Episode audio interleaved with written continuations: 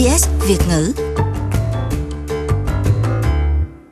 Họ là một trong những người dễ bị hiếp đáp, bắt nạt và làm khó, những người dễ bị tổn thương nhất trong cộng đồng. Họ là những phụ nữ mới đến Úc và trở thành nạn nhân của bạo lực gia đình. Họ không biết phải tìm kiếm sự giúp đỡ từ đâu và chuyện gì sẽ xảy ra cho họ sau đó.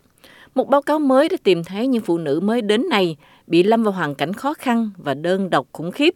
Phó giáo sư của Đại học Monash, bà Marie Serrafe, một trong những tác giả của báo cáo nói rằng những phụ nữ này thường vẫn còn trong tình trạng phụ thuộc vào người bảo lãnh của họ, người đã đưa họ qua Úc và phần lớn những người bảo trợ thị thực này cũng là thủ phạm của việc bạo hành gia đình đối với những người phụ nữ. This group of women is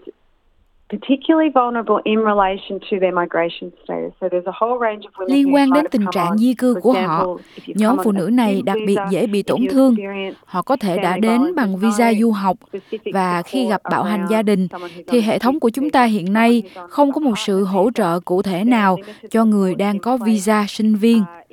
đối với một người đang có visa vợ chồng, thì sự hỗ trợ cũng hạn chế. Nếu bạn muốn đi ra khỏi cuộc hôn nhân đó và vẫn muốn ở lại úc, có rất nhiều điều họ không biết xung quanh visa của họ, cũng như tình trạng của họ. Và nếu có con, họ không biết là con của mình có được là công dân úc hay không. Giáo sư Sirgrave cho biết tình trạng hôn nhân của những phụ nữ này thường bị đem ra để làm áp lực lên họ hoặc đe dọa họ. Even though the system in theory allows women whose relationship breaks down Mặc dù về mặt lý thuyết, hệ thống di trú cho phép những phụ nữ có mối quan hệ tan vỡ do bạo hành gia đình được áp dụng các điều khoản về bạo hành gia đình.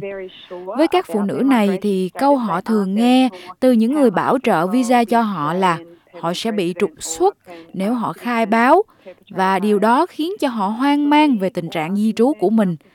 Họ không rành việc người có thường trú đang hành hạ, đánh đập họ. Thực sự có khả năng khiến họ bị trục xuất không? Nếu họ bỏ đi, hoặc nếu họ gọi báo cảnh sát về việc mình bị hành hung. Báo cáo này được đưa ra sau khi bản kế hoạch hành động quốc gia phiên bản thứ tư của chính phủ liên bang được công bố vào hồi tháng 8 năm nay.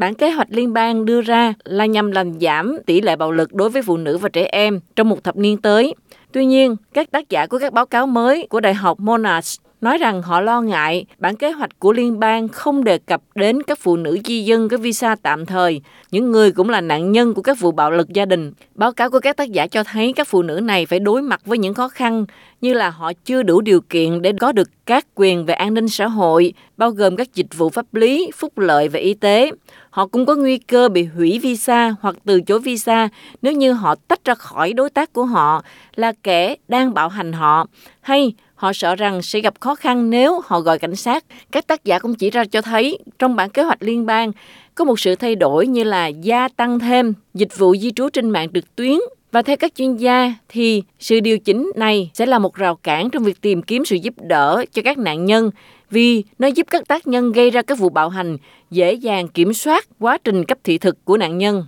Báo cáo đề nghị giới thiệu một thị thực tạm thời mới cho các nạn nhân bạo lực gia đình cũng như nạn nhân của các vụ lạm dụng tình dục và cũng yêu cầu chính phủ cần phải có các biện pháp để cung cấp sự hỗ trợ chắc chắn hơn cho tình trạng của các nạn nhân trong trường hợp có trẻ em. Các nhà nghiên cứu tìm thấy đối với những người đang có thị thực tạm thời bất kể đó là diện gì thì hệ thống di trú đã không cung cấp một giải pháp thích hợp khi mà trường hợp của họ có thêm một đứa trẻ và một trong những cha mẹ phải đối mặt với việc bị trục xuất.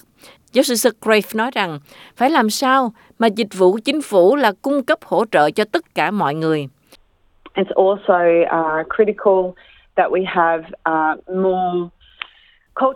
điều quan trọng nữa là chúng ta có nhiều năng lực văn hóa đã được xây dựng trong hệ thống di trú và việc bảo lãnh.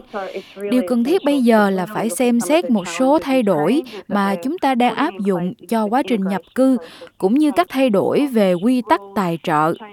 tất cả những điều này tác động đến phụ nữ theo một cách không nhìn thấy được hoặc sẽ có những hậu quả không lường được một khi những thay đổi trong hệ thống có hiệu lực và trên hết, báo cáo nói rằng Úc nên hỗ trợ tất cả các nạn nhân bạo lực gia đình như nhau, bất kể tình trạng di cư của họ là như thế nào hoặc bất kỳ điểm khác biệt nào đối với hồ sơ của họ. Hãy cho chúng tôi biết quý vị nghĩ gì. Bấm like cho SBS Vietnamese trên Facebook hoặc follow chúng tôi trên trang Twitter at SBS Vietnamese